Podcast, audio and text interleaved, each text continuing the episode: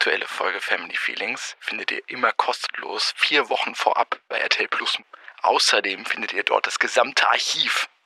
Wow. Das, was du gerade gesagt hast, so in deinen Körper reinspüren und so. Und ich war immer so, hä? Was? Was ist das? War, wirklich, es war für mich eine andere Welt. Also Selbstfürsorge war für mich wirklich lange Zeit, ich bestelle mir jetzt eine Pizza mit Käserand statt eine normale Pizza. Und dazu pfeife ich mir drei Weizen rein und danach esse ich noch eine Tafel Schokolade.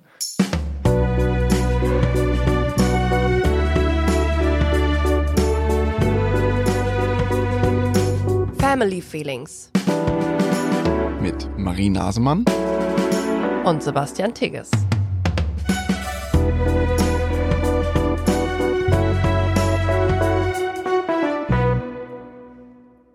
Guten Tag. Guten Tag. Na, Na, wie zen bist du heute?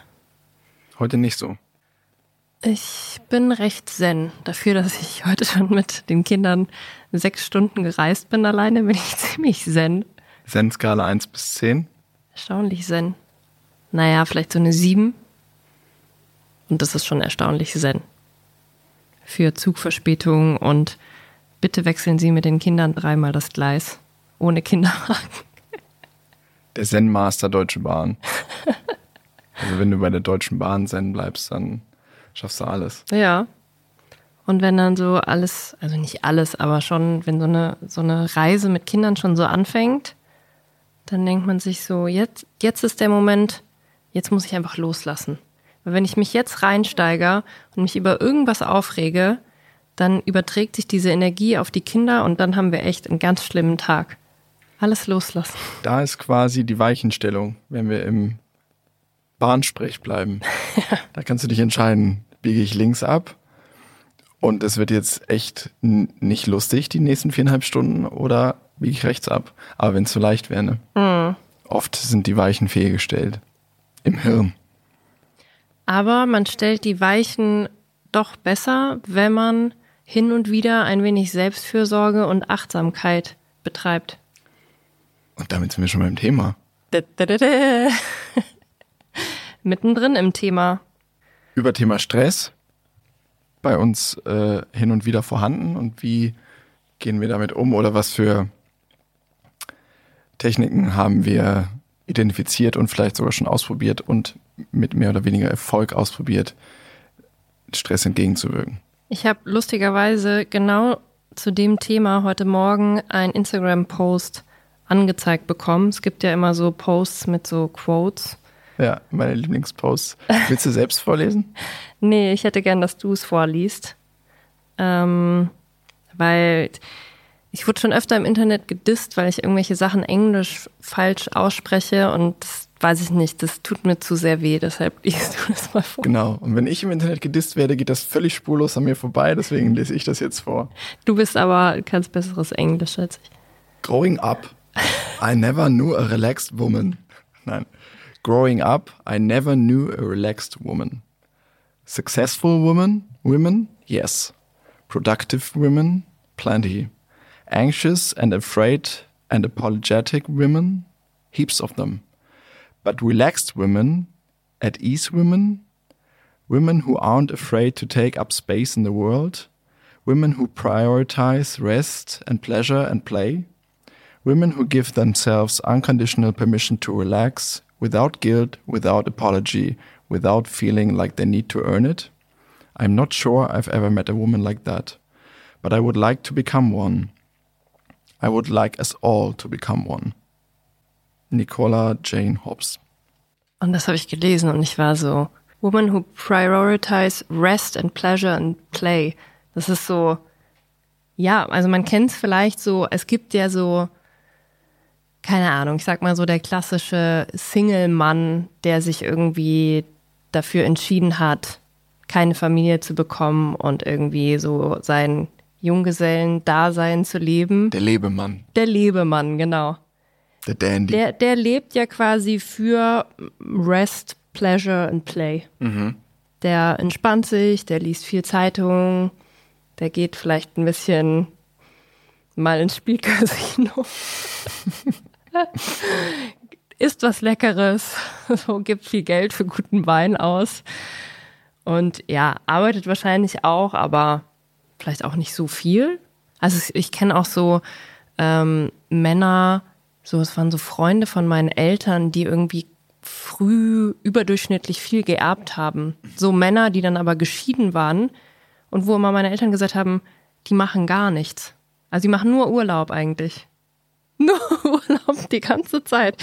Und das habe ich aber noch nie von Frauen gehört, dass es da irgendeine Frau gibt, die irgendwie viel geerbt hat und dann einfach sagt, jetzt trage ich nichts Produktives mehr zur Gesellschaft bei, sondern genieße einfach nur noch mein Life. Und ist es ein Bedürfnis? Oder bist du überhaupt da so weit, dass du sagen könntest, könnte ein Bedürfnis sein? Oder ist das, wenn du sagst, das ist das Frauenbild, dass es das Bild bei Frauen nicht gibt? Etwas, was du dir vorstellen könntest? Oder ist es gar nicht erstrebenswert? Ich habe das Gefühl, es ist so, es war nie eine Option für mich. Ich war halt irgendwie die erfolgreiche und gestresste Frau. Und dann wurde ich die erfolgreiche, gestresste Mutter. also, hm, ja, will ich eigentlich auch nicht unbedingt sein. Aber ist das was, was du zu deinem Selbstbild gemacht hast? Hast du das reflektiert und gesagt, ja, das bin ich, das ist jetzt das Bild, was ich abgebe? Ja, ich fand das Bild von mir schon gut als erfolgreiche, unabhängige, finanziell gut aufgestellte Frau. Und so habe ich schon so eingetrichtert bekommen, es ist ganz wichtig, dass ich unabhängig bin. Und natürlich, wenn du finanziell unabhängig sein willst, musst du viel arbeiten. Und das stelle ich aber schon in Frage und denke mir so, hm, ist es es wert, dafür so dauergestresst zu sein? Und ich glaube nicht. Ich glaube, dieses Learning haben wir beide schon gemacht in den letzten Jahren, dass ähm, es Dinge gibt, die wichtiger sind als äh, viel arbeiten, viel Geld verdienen, sich viele Sachen kaufen und dauerhaft gestresst sein. Ich glaube, wir sind beide gerade an so einem Weg, wo wir die Sachen mal probieren, grundsätzlich zu ändern und mal wieder zu schauen, was ist mein Fokus, wie will ich mein Leben gestalten. Und genau das ist, glaube ich, zumindest bei mir der Kern. Ich dachte immer, ich kann das alles haben und trotzdem gut zu mir selbst sein, mhm. indem ich mir dann irgendwie teure Anzüge kaufe oder so. Und jetzt bin ich gerade in einer Phase, wo ich erkenne, was gut zu mir selbst sein eigentlich bedeutet. Und das kostet halt Zeit. Also vor allen Dingen Zeit. Mhm. Also Geld. Genau. Mhm. Oder du lässt andere ähm, Aspekte deiner Freizeit dafür los. Aber es, äh, es bedarf einer Kapazität. Mhm. Genau, und entweder man sagt, ja, dann arbeite ich weniger, wenn man das Privileg hat und davon dann auch noch leben kann oder wenn man das überhaupt sagen kann, oder man sagt, ähm, überdenke ich meine Freizeitprioritäten. Aber lass uns mal von vorne anfangen. Mhm. Steigen wir bei der Selbstfürsorge ein. Mhm. Was gut zu sich sein, dem Körper und dem Geist geben, was benötigt wird. Mhm. Ist das was, was in deinem Leben bisher eine große Rolle gespielt hat? Ja, schon. Würde ich schon sagen. Auch mein Eindruck. Dass ich schon, hat aber auch viel mit Dingen zu tun, die ich auch teilweise beruflich gemacht habe. Als Model musste ich ja sehr mm, mich um meinen Körper kümmern und das war natürlich teilweise unnormal, wie viel Sport ich gemacht habe oder wie dünn ich sein musste. Aber zeitgleich habe ich da natürlich auch viele Dinge getan, die auch für mich gut sind. Also, ja, ich bin halt früher total viel ins Fitnessstudio gelaufen und hatte dann auch Personal Training schon mit Anfang 20, habe da extrem viel gelernt, glaube ich, über meinen Körper, Muskelgruppen, wie sie funktionieren, welche Übung hilft bei welcher Art von Schmerzen und so. Das ist schon ein riesengroßes Wissen, was ich mir da irgendwie aufgebaut habe. Habe irgendwie früher, ich hatte so eine Barbara Becker Pilates DVD Und die hatte ich dann immer auf Reisen dabei mit meinem alten MacBook, wo man noch DVDs reingetan hat und habe immer wieder nur dieses eine Pilates-Programm gemacht. Das war, glaube ich, noch bevor es YouTube mit Sportvideos gab, wahrscheinlich logischerweise. Und das ist schon, ja, immer was gewesen, was mir gut getan hat.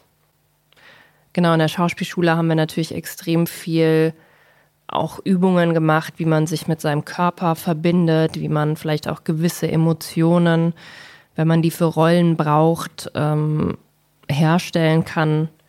Also wo kommt eine Wut eigentlich her? Wie kann ich die, wie kann ich die in meinem Körper fühlen? Das sind so ziemlich abgefahrene Übungen, die man da teilweise macht, die sich, ein, also bei denen man sich immer sehr mit dem eigenen Körper verbindet.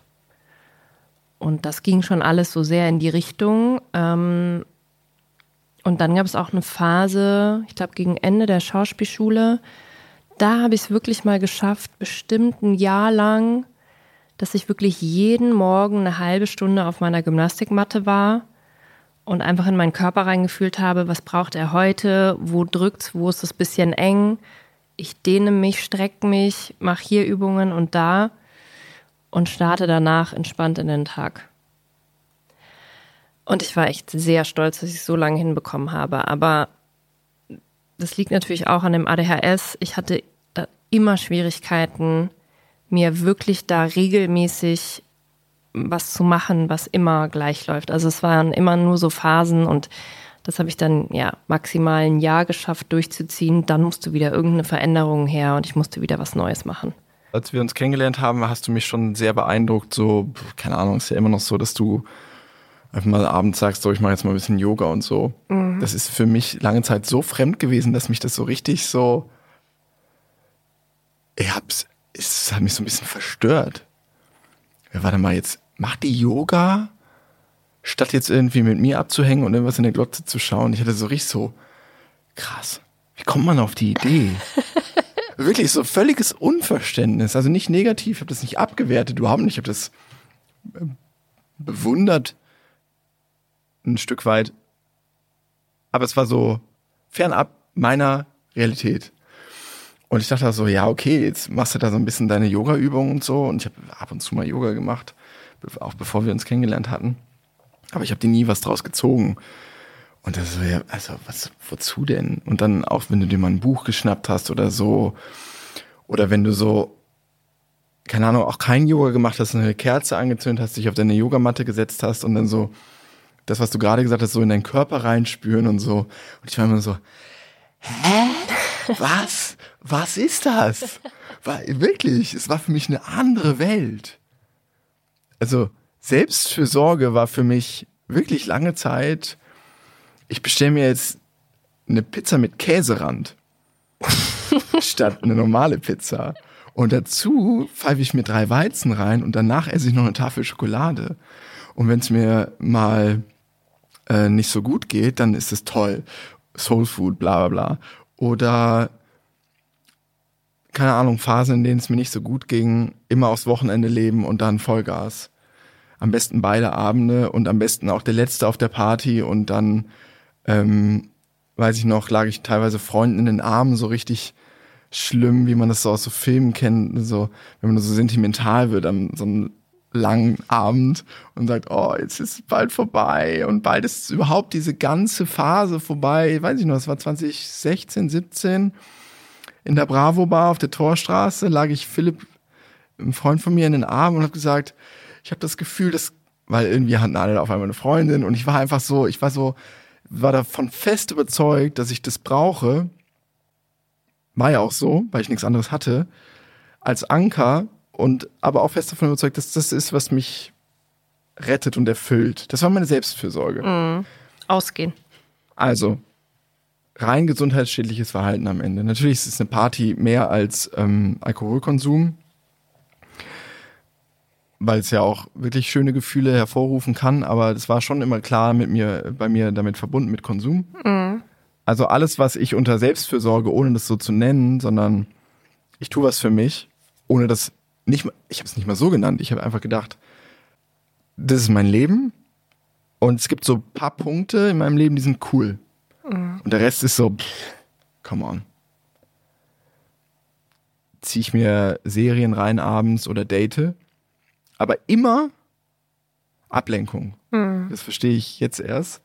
Es war immer Ablenkung und Kompensation. Und ich habe ja, das habe ich glaube ich schon mal erzählt, mir immer so einen Jahreskalender schon fast gemacht. Also wenn irgendwie Januar war, habe ich mir die Monate angeguckt und in jedem, jedem Monat musste mindestens ein Großereignis für mich sein. Im Sinne von Party. Und das habe ich auch geschafft. Also es gibt ja alles Mögliche, ne? Also das habe ich geschafft. Und dann noch so ein, zwei Feierwochenenden dazu. Und dann war ich beruhigt. Dann war ich so, ja, okay. Und ich weiß jetzt, dass die Beruhigung eigentlich darin lag, dass ich gedacht habe, geil, da muss ich mich gar nicht mit mir selbst beschäftigen. Also das habe ich nicht aktiv reflektiert, aber das war ja der Modus. Ich muss mich einfach nicht mit mir selbst beschäftigen. Und natürlich habe ich von Techniken gehört, Meditation, Yoga, autogenes Training. Das habe ich alles nicht ernst genommen. Also abs als absoluten Quatsch. Ja, ja, ja. Aber da muss ich sagen, das, da fühle ich dich auch, weil das weißt du ja auch, dass mein Ex-Freund so super Yoga-meditationsaffin war. Der hat jeden Morgen eine Dreiviertelstunde meditiert vor der Arbeit, wo er um sieben, halb acht sein musste. Also ist crazy früh aufgestanden und der hat immer gesagt, Marie, du musst mal meditieren und so. Und ich war so, oh, das ist mir irgendwie alles zu, da einfach nur rumsitzen und nichts denken, das funktioniert eh nicht. Ich krieg dabei Rückenschmerzen, es nervt mich. Also ich fand es auch schon ziemlich kacke. Und es ist jetzt auch nicht so, als hätte ich da immer äh, auch in irgendwelchen äh, Hotelzimmern, wo ich abends alleine war, immer meine Pilates-DVD angeschmissen. Also wenn ich einen richtig anstrengenden Shooting-Tag hatte, auch so mit irgendwie tausendmal am Tag umziehen und fremde Menschen fummeln einem die ganze Zeit am Gesicht und an den Haaren rum und man friert den ganzen Tag oder fühlt sich unwohl und muss die ganze Zeit sowas darstellen, aber nach außen, das ist wirklich, du bist so leer danach, du fühlst dich so, du willst einfach nur so an Mamas Brust. Eigentlich so. Du willst irgendwie es warm haben und muckelig und willst mit niemandem was zu tun haben und deine Milch kriegen, kriegen so ungefähr. Und ich habe es auch immer gar nicht gepackt, dann in so leere, sterile, kalte, auch noch hässliche Hotelzimmer zu kommen mit so einem Einbett, äh, so ein so ein 80 Zentimeter Bett. Einzelbettzimmer. Ja, wo du eigentlich so eine, wirklich eigentlich so eine warme, herzliche Umarmung von jemandem bräuchtest. Dann habe ich immer, also Hauptsache fettiges Essen. Also meistens, ich habe eigentlich immer, wenn ich dann irgendwie Roomservice bestellt habe, Nudeln mit einer sahnigen Soße.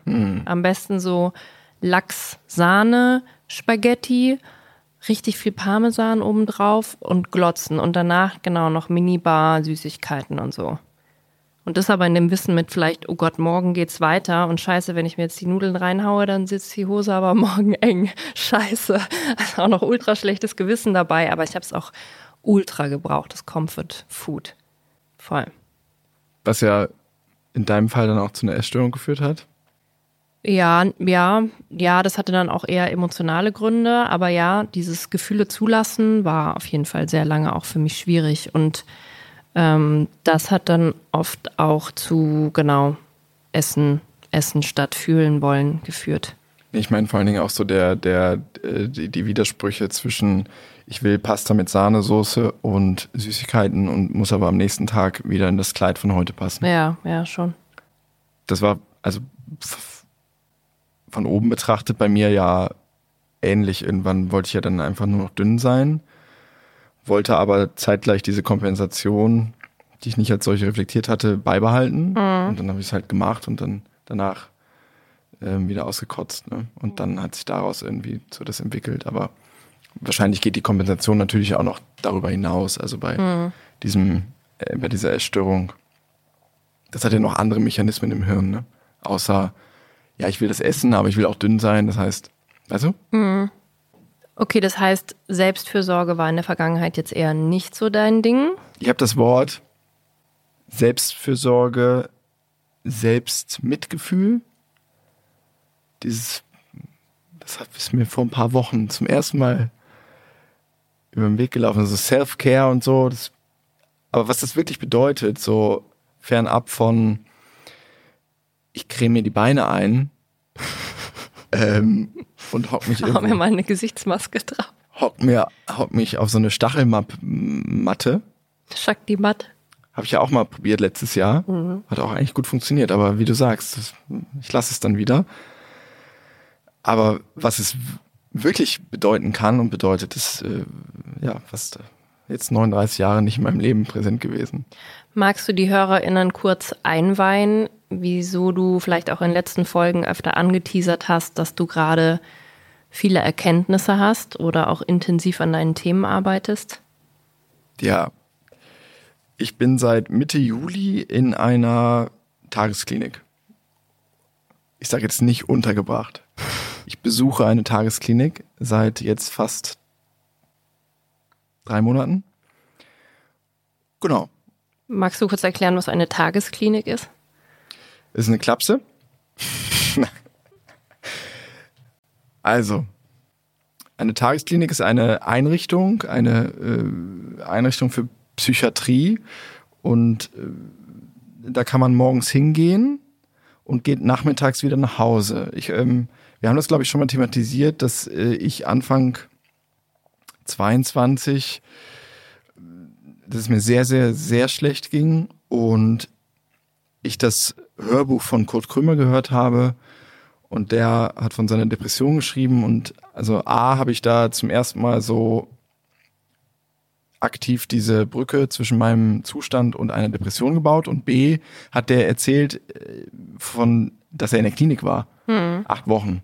Und da weiß ich noch, habe ich das gehört, war mit äh, unserer Tochter vor, vor, vorm Bauch äh, in, der, in der Trage spazieren, dann bin ich nach Hause und war so euphorisch äh, zu dir so, ich, also ich habe Depressionen und ich glaube, ich, ich habe das, äh, Kurt Krümmer war da in der Klinik acht Wochen. Vielleicht wäre das auch was für mich. Und das habe ich dir lange vorgehalten und dir übel genommen, dass du dann erstmal so reagiert hast wie, ja, aber wie stellst du das denn vor? Ähm, vielleicht suchst du dir erstmal einen Therapeuten, Therapeutin. Und eigentlich wusste ich ja damals oder war deiner Meinung, weil ich bin halt so zu dir hingekommen, dachte, ich habe die Lösung gefunden, aber eigentlich habe ich an den dran geglaubt. Weil ich konnte mir selbst ja nicht vorstellen, und deswegen sage ich das, das war mein Bild einer Klinik. Äh, Kurt Krümmer, ich weiß nicht, in welcher Klinik er war, in welcher Form von Klinik, aber ich, mein Bild von Klinik war eben, was ich aus meinem Umfeld schon kannte. Da geht jemand in eine Institution, die ist irgendwo, auf jeden Fall nicht in der Innenstadt, die ist irgendwo am Arsch der Heide und dann bleibt er da zwei, drei Monate. Und ist komplett raus.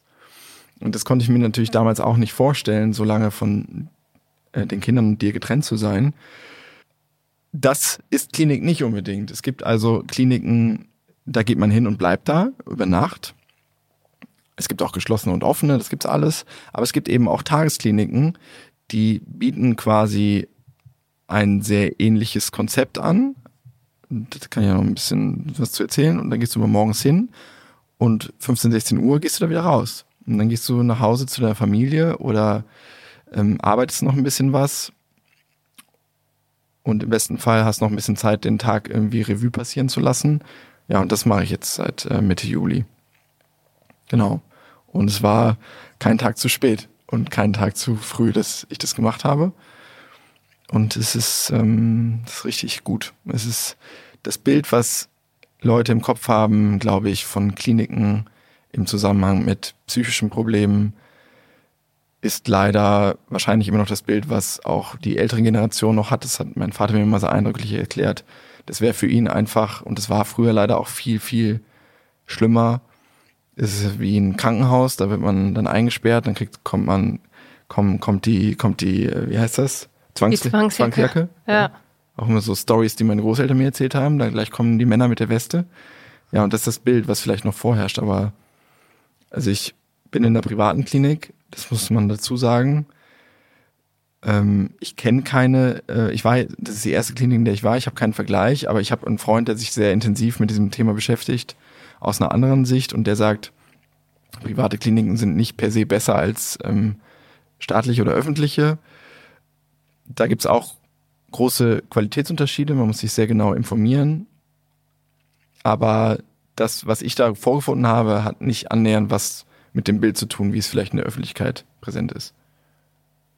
Also wie kann man sich das vorstellen? Das ist einfach ein Ort, wo du hinkommst. Es gibt verschiedene Räume. Leute tragen normale Kleidung. Ja. Es ist so ein bisschen wie, Also es als gibt würde man in die Schule gehen. Oder? Ja, ja. ja. es ist so in der Innenstadt und dann äh, meine Station hat eine eigene Etage. Gibt- die, die die Klinik hat irgendwie die Hälfte des Gebäudes da gemietet. Und die Etage, wie groß ist die? Sehr groß, wie so eine sehr große Wohnung. So 200 Quadratmeter oder so. Und dann ähm, gibt es ähm, drei, vier TherapeutInnen, die haben alle so ein kleines Zimmer. Dann gibt's äh, ein Pflegerzimmer, da sind zwei Pfleger, in dem Fall männlich. Und dann gibt's einen etwas größeren Raum mit so einem großen Tisch. Da finden dann die Gruppen statt oder irgendwelche anderen Sachen, wo mehrere zusammen sind. Und es gibt unten so einen kleinen Sportraum, da steht eine Tischtennisplatte und Gymnastikbälle und Boxsack und so. Und es gibt so ein, auf unserer Etage so ein, so einen Gemeinschaftsraum, da hängt man ab, da stehen so olle Sofas. Und da hängt man halt ab, während man zwischen irgendwelchen Einheiten äh, sich befindet und unterhält sich mit Mitpatientinnen oder man zieht sich zurück in so einen ganz kleinen Raum, wo man irgendwie ganz in Ruhe sein darf und äh, einfach schlafen darf oder lesen will oder so. That's it. Es ist wie- Also nicht fancy, es ist aber auch nicht irgendwie furchtbar betrübend. Es ist fleckiger Teppich überall. Es ist aber eine ganz normale, ja, keine Ahnung, wie so eine Arztpraxis. Halt ohne diesen medizinischen Flair. Weißen Kittel. Ja. Ja. Also Thera- Therapeutinnen, genau, die laufen alle in ganz normalen Kleidung rum. Und deine Woche besteht die auch viel aus Selbstfürsorge? Oder Ja, das ist. Ähm, kurz umreißen, was ihr so macht? Also es gibt verschiedene Elemente. Die wichtigsten Elemente sind natürlich die therapeutischen Elemente. Es gibt zweimal die Woche Einzeltherapie, einmal kurz, einmal lang. Es gibt zweimal die Woche Gruppentherapie. Also unsere Station ist in zwei Gruppen aufgeteilt, A und B. Und die sind unterschiedlich groß und es äh, changiert auch sehr, weil jede Woche mal jemand geht oder jemand kommt. Und also Einzeltherapie, Gruppentherapie, dann gibt es ähm, Psychoedukation nennt sich das, da lernt man eben theoretisches Wissen, äh, kriegt man vermittelt. Dann gibt es autogenes Training oder PMR. Das kann ich auch noch nicht. PMR ist so Muskelrelaktion. immer dieses Anspannen, ganz schnell und dann loslassen. Und das führt zu Entspannung. Dann gibt es ähm, Sport, es gibt Bewegungstherapie, es gibt ähm, äh, Musiktherapie, Kunsttherapie. Und das alles fügt sich zusammen zu einem Gesamtwirkungsmechanismus. Und als ich da neu war, dachte ich so, also die ersten beiden Wochen waren echt schwierig ich bin da ja vor allen Dingen reingegangen, so in einem State of Mind, wenn du dich erinnerst, eigentlich geht es mir jetzt viel besser als vor einem Jahr. Das haben wir eher so die Entscheidung getroffen, ah, jetzt ist eh gerade so Sommerloch so ein bisschen, beruflich gerade weniger. Ja.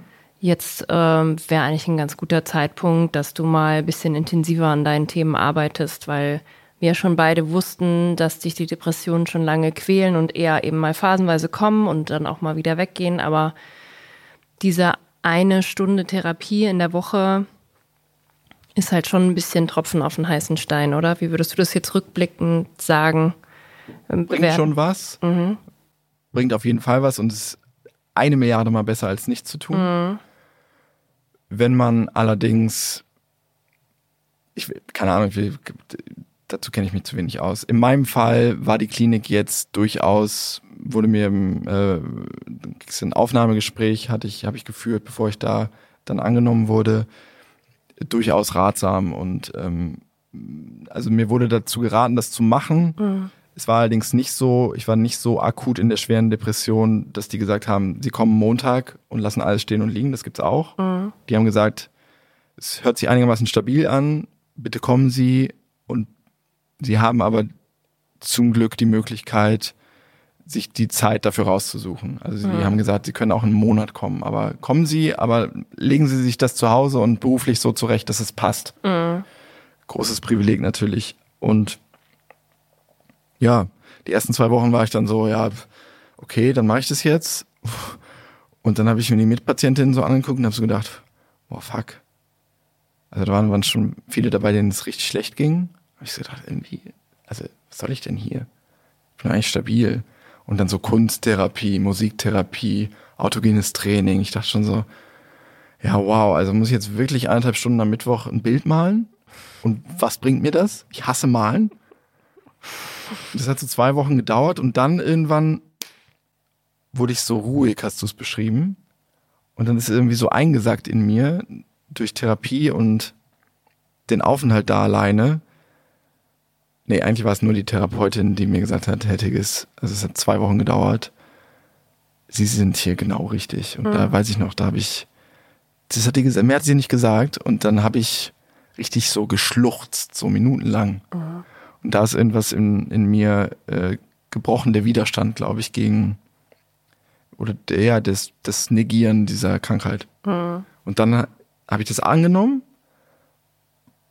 und es ist unfassbar gut und schön und richtig und wichtig, dass ich da bin und jeder, jedem, jeder Person, die, die sich in dem, was ich auch in der Vergangenheit so erzählt habe, wie es mir ging und wie es mir geht und die die Möglichkeit hat.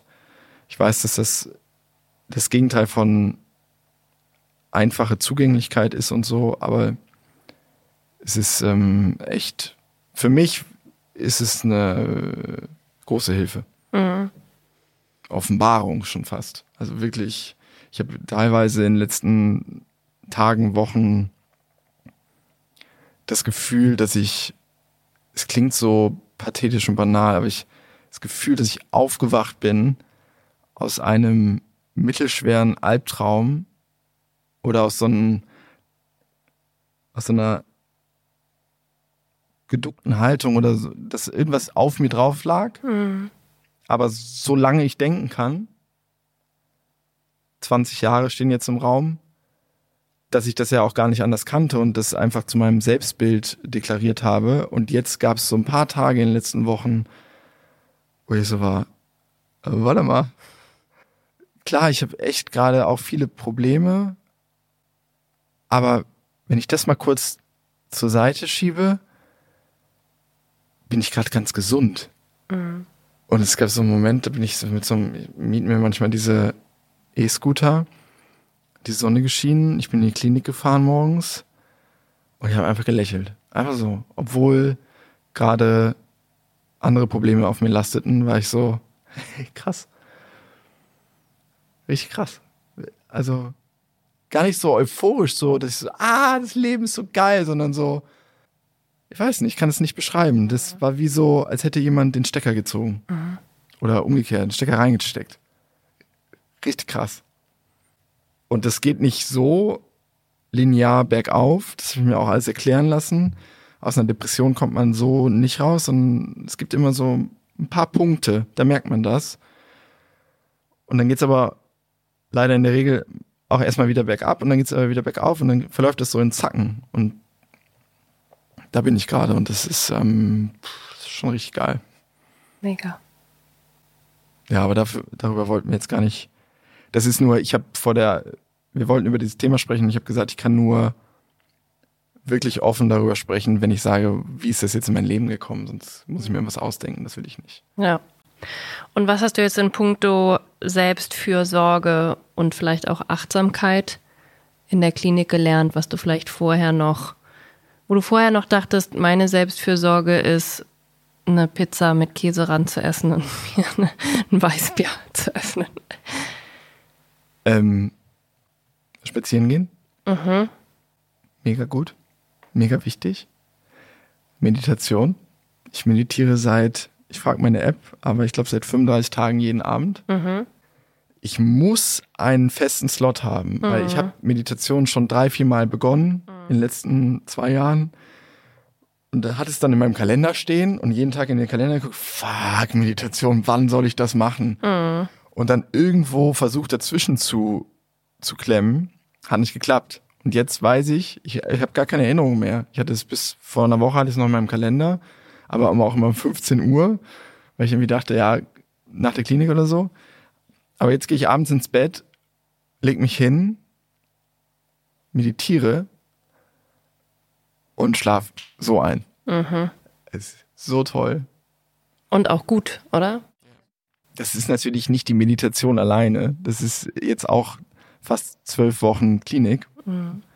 aber das ist ja das, was ich meinte. Das sind ganz viele Bausteine, die zusammengreifen. Und Meditation ist für mich einer der Bausteine. Mhm.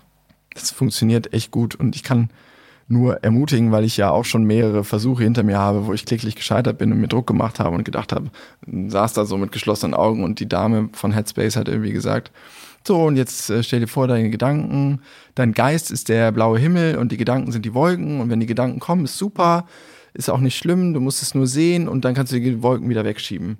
Und ich saß da so und die Wolken haben sich zum Gewitter zusammengebraut und ich dachte so, fuck off, warum schaffe ich das nicht? Hm. Ja, jetzt verstehe ich das. Also für mich, für eine Meditation brauche ich theoretisches Wissen, ich brauche die anderen Bausteine, die ich in meiner Therapie erfahre, aber ich brauche auch Geduld und Selbstfürsorge und Selbstmitgefühl, weil da zu sitzen und zu sagen, ich krieg das nicht hin, ist mein Modus, aber da zu sitzen und zu sagen, klappt jetzt nicht, aber macht auch nichts, weil muss auch nicht sofort klappen und bei anderen klappt das vielleicht auch nicht und das ist total normal und es ist okay so. Ich will das weiter probieren und vielleicht klappt es dann irgendwann besser. Mhm. Und das hat geklappt. Ich glaube, ich habe völligen Abstand genommen von Sachen, die mich in so eine starke Verpflichtung nehmen und ganz regelmäßig passieren müssen, weil ich einfach so oft in der Vergangenheit die Erfahrung gemacht habe, dass ich es eine gewisse Zeit durchziehe, super stolz ziehe, aufhöre und total frustriert bin, dass ich Achtsamkeit mehr in dem Sinne lebe, dass ich mir jeden Tag oder auch wenn ich merke, okay, mir geht es gerade nicht gut, ich bin irgendwie gestresst oder down, dass ich dann einfach probiere, kurz innezuhalten und mich einfach zu fragen, ah, was, was geht gerade in mir vor? Was ist eigentlich das Gefühl? Meistens ist es bei mir eine Traurigkeit, die ich dann mit Stress überspiele. Beispiel, wir geben die Kinder bei der Babysitterin ab.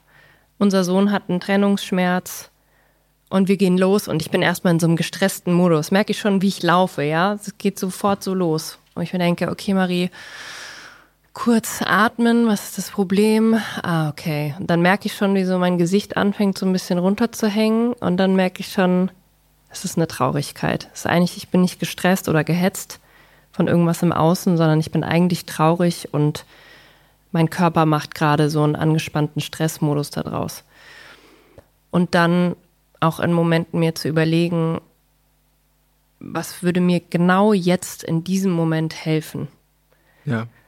Und auch zu sagen, es gibt eigentlich kein richtig und falsch und kein, keine gute und keine schlechte Me-Time. Neulich habe ich hier, ähm, war ich hier und mir ging es nicht gut und ich hatte mir, wusste schon, okay, heute muss ich mal was für mich tun, habe mir eine tolle Yogamatte gekauft und ein schönes Lavendelraumspray und hatte jetzt machst du mal was für dich, machst dir eine Kerze an, machst ein bisschen Sport und so, habe ich gemerkt, nee, also was ich jetzt gerade wirklich will, ist einfach Serie glotzen und Schokolade fressen. Ja. Und es war perfekt. Ja. Ich habe einfach genau das gemacht und habe gemerkt, this is exactly what I want.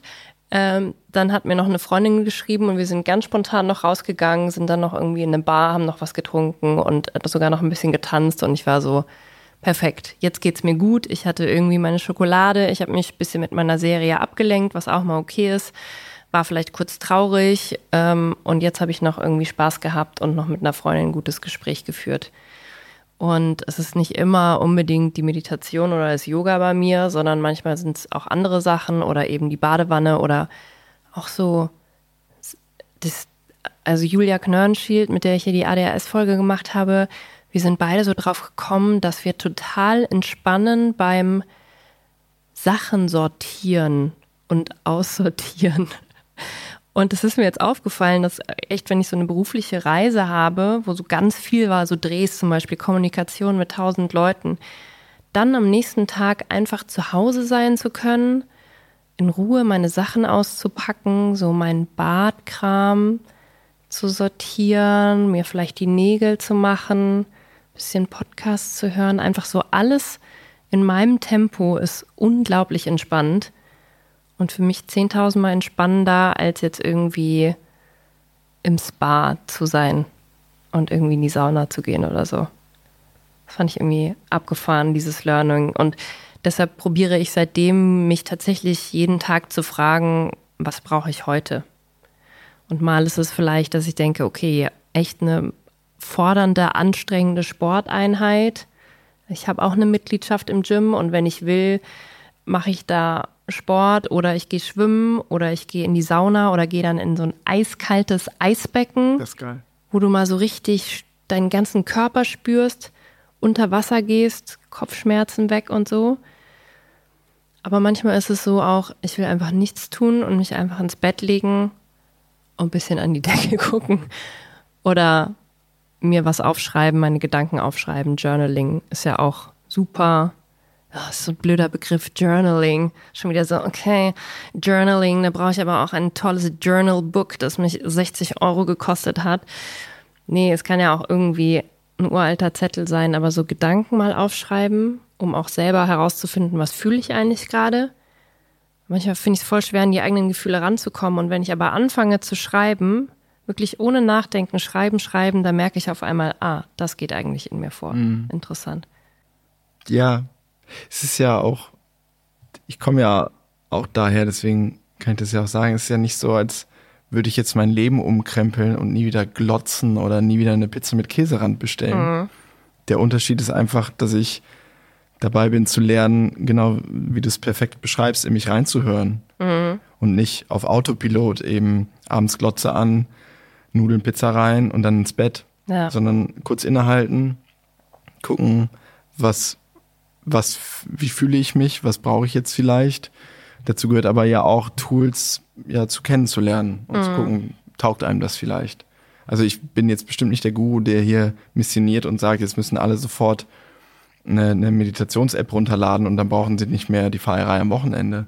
Aber für mich ist es eine Erleichterung zu wissen, dass es auch andere Sachen gibt, die eine gute Funktion erfüllen, um mehr bei mir zu sein und dass ich nicht darauf angewiesen bin, nur ausschließlich ähm, so ähm, vermeintlich ungesunde Techniken anzuwenden. Also ich werde auch in Zukunft gerne mal feiern gehen, auch mal über die Stränge schlagen und so weiter und so fort. Aber das kann ich, glaube ich, dann auch besser, wenn ich weiß, ja, das ist jetzt gerade ein Bedürfnis und das ist gut und sonst geht es mir gut. Und wenn es mir, wenn es mir nicht gut geht, dann mache ich es nicht. Mhm. So. Also einen inneren Kompa keine Ahnung, irgendwie so, ja, im, also mich selbst mal kennenlernen. Mhm. Voll. Und das geht ja aber wiederum eigentlich nur, wenn man nicht die ganze Zeit aufeinander hockt. Weil ja, das war schon unser großes Problem, auch gerade in der Pandemie. Und es kennen bestimmt viele Paare, die gesagt haben, ja, oh, am Anfang hat man noch gekocht und war noch motiviert und irgendwann hing man nur noch vor der Glotze und dachte sich irgendwann, wir haben jede Serie geguckt, die es gibt auf Netflix und Amazon Prime und wir haben ja wirklich jede Serie geguckt. jede Serie Jetzt gerade, ich, ich habe so eine Liste auf meinem Handy immer, was, was wir schauen sollten zusammen. Die wird immer länger. Ja, weil du nichts mehr guckst, oder? Ja, genau. Ja, ich gucke auch gerade. Und in der Pandemie hatten wir wirklich so Probleme, irgendwas Neues zu finden, was wir gucken können. Ja, und das ist ja so ein bisschen das Gefährliche, wenn du eben so einen Automatismus hat, hast, der so abgespult wird einfach. So ist es klar, jeden Abend, man bringt die Kinder ins Bett und dann Essen vom Fernseher. Und das passiert wirklich jeden Abend. Also es ist, wird sicherlich auch für manche Leute, die sagen, das ist mein Ritual, das brauche ich, jeden Abend mit meinem Partner vorm Fernseher, auch voll okay. Aber bei mir hat sich eigentlich innerlich immer was dagegen gesträubt. Und ich hatte, glaube ich, nicht die Ruhe, äh, wirklich mal nur in mich selber reinzuhorchen und mir zu überlegen, was brauche ich denn jetzt eigentlich heute Abend, um von diesem anstrengenden Tag mit Arbeit und Kindern gut runterzukommen. Ähm, und dadurch, dass man dann vom Machen direkt wieder in die Kommunikation mit einem Partner geht, ist da ja auch kein wirklicher Moment. Ja. Ich glaube nicht, dass man, dass es eine grundsätzliche äh, Gültigkeit hat, dass man in der Partnerschaft das, was wir hier beschreiben, nur erreichen kann, wenn man sich distanziert. Aber ich würde also nur auf uns bezogen sagen, wir haben es nie gelernt, in der Partnerschaft auch ausleben zu mm. wollen, zu können. Also ich nicht. Ja. Das ist unser Problem. Und ähm, es gibt bestimmt ganz viele Paare, die das trotzdem gut können. Ich glaube auch, dass man das lernen kann, so. Aber wir, wir konnten das halt nicht. Ja. Ja, es wäre auf jeden Fall mein Ideal, dass natürlich alle Menschen, aber insbesondere Eltern sich das mehr rausnehmen, mehr Fürsorge für sich selbst zu betreiben. Und dann gibt es auch immer so schöne Memes auf Insta.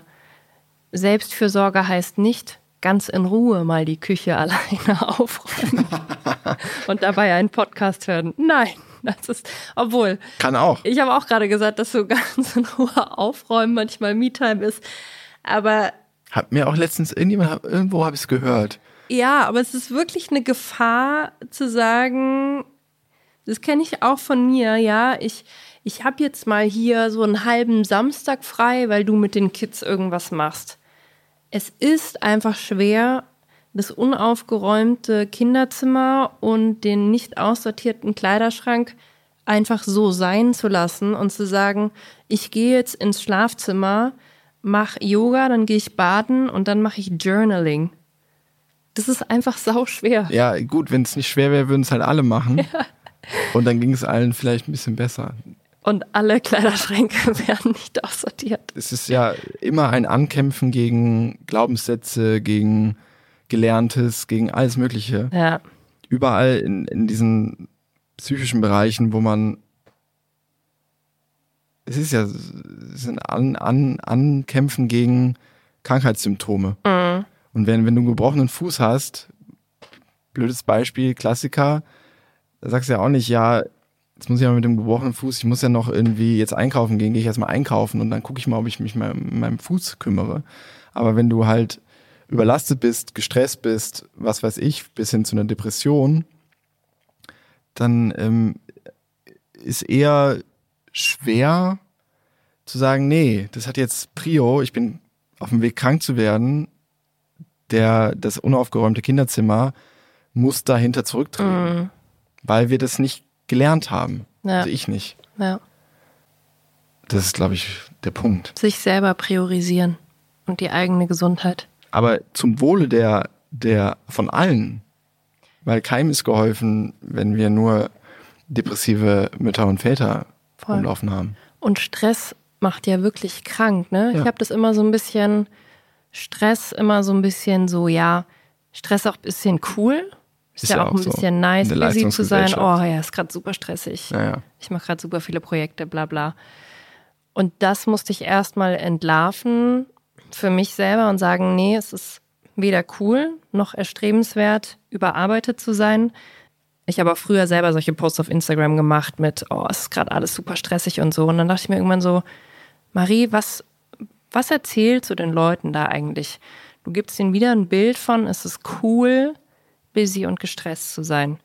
Und immer wenn ich jetzt sowas schreibe, so ich bin überlastet, schreibe ich immer dazu wie so ein Disclaimer, nichts daran ist cool oder nachahmenswert. Nichts, was ich stolz darauf bin. Aber ich kommuniziere es trotzdem manchmal noch, weil es die Realität ist.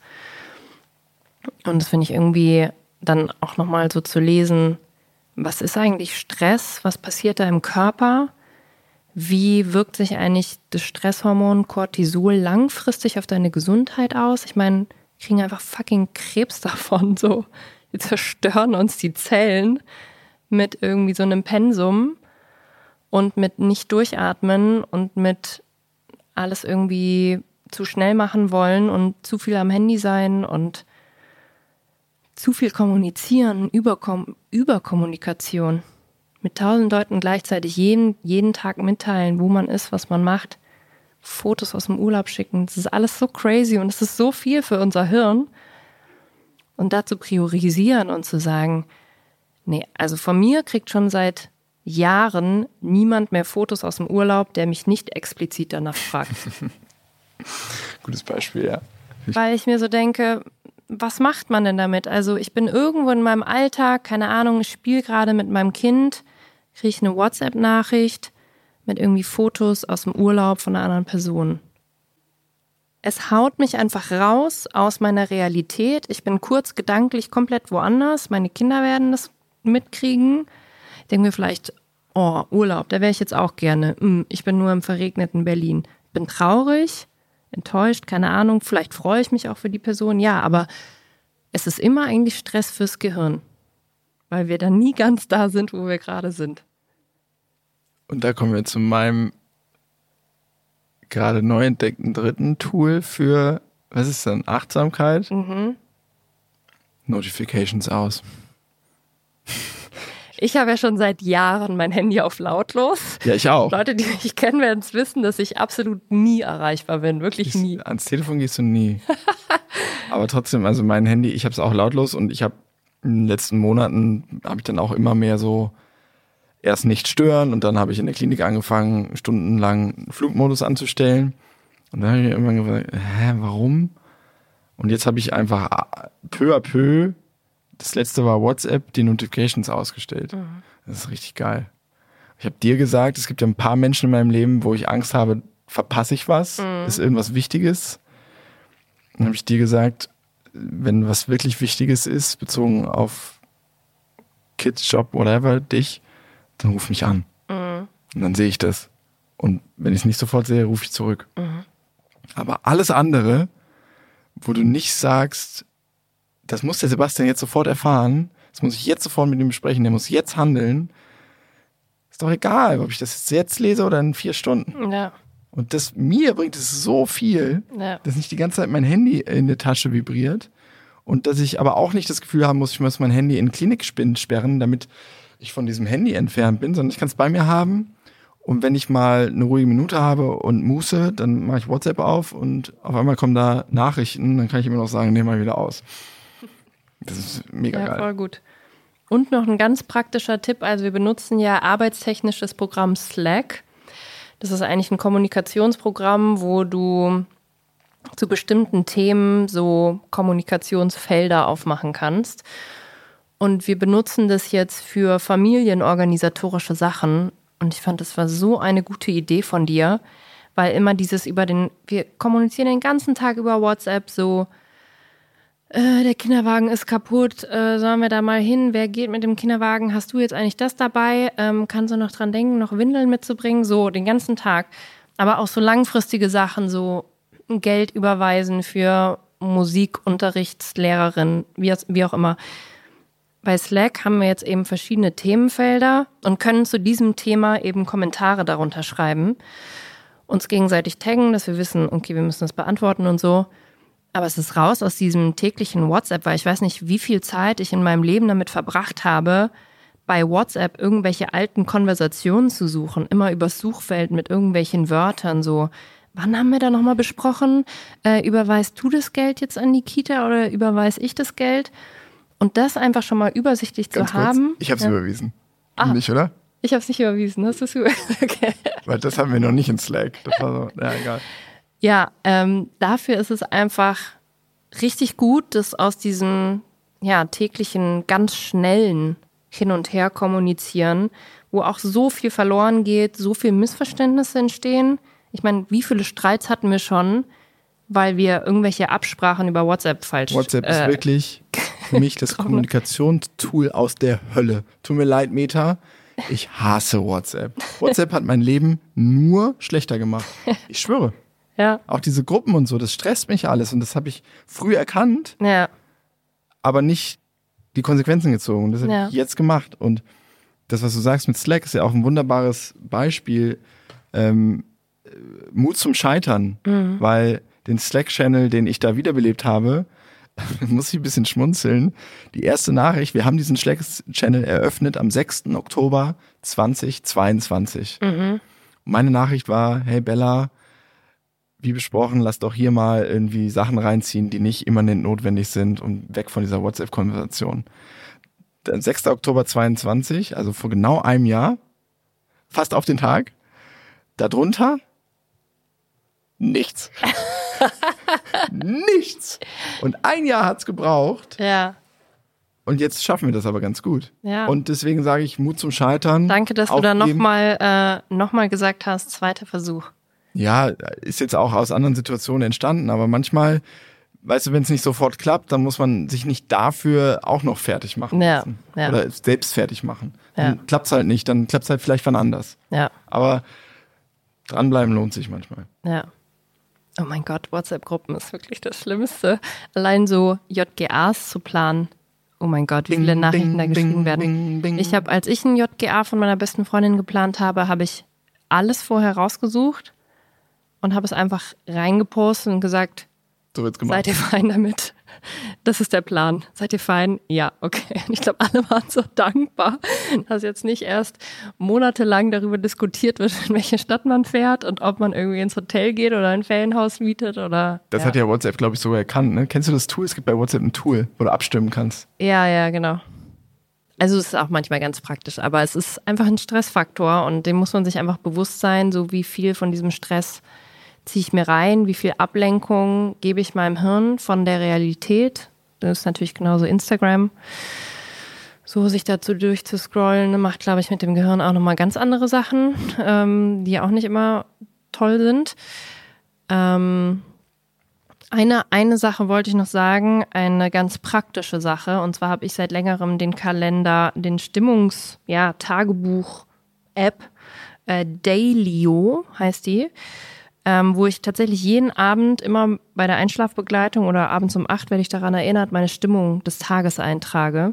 Und das ist was, was ich jetzt tatsächlich auch schon lange schaffe. Ich glaube, das mache ich seit ich die ADHS-Medikamente nehme, weil ich auch so ein bisschen sehen wollte, wie sich das alles auswirkt. Also seit, hm, muss ich mal kurz nachgucken, seit Mai.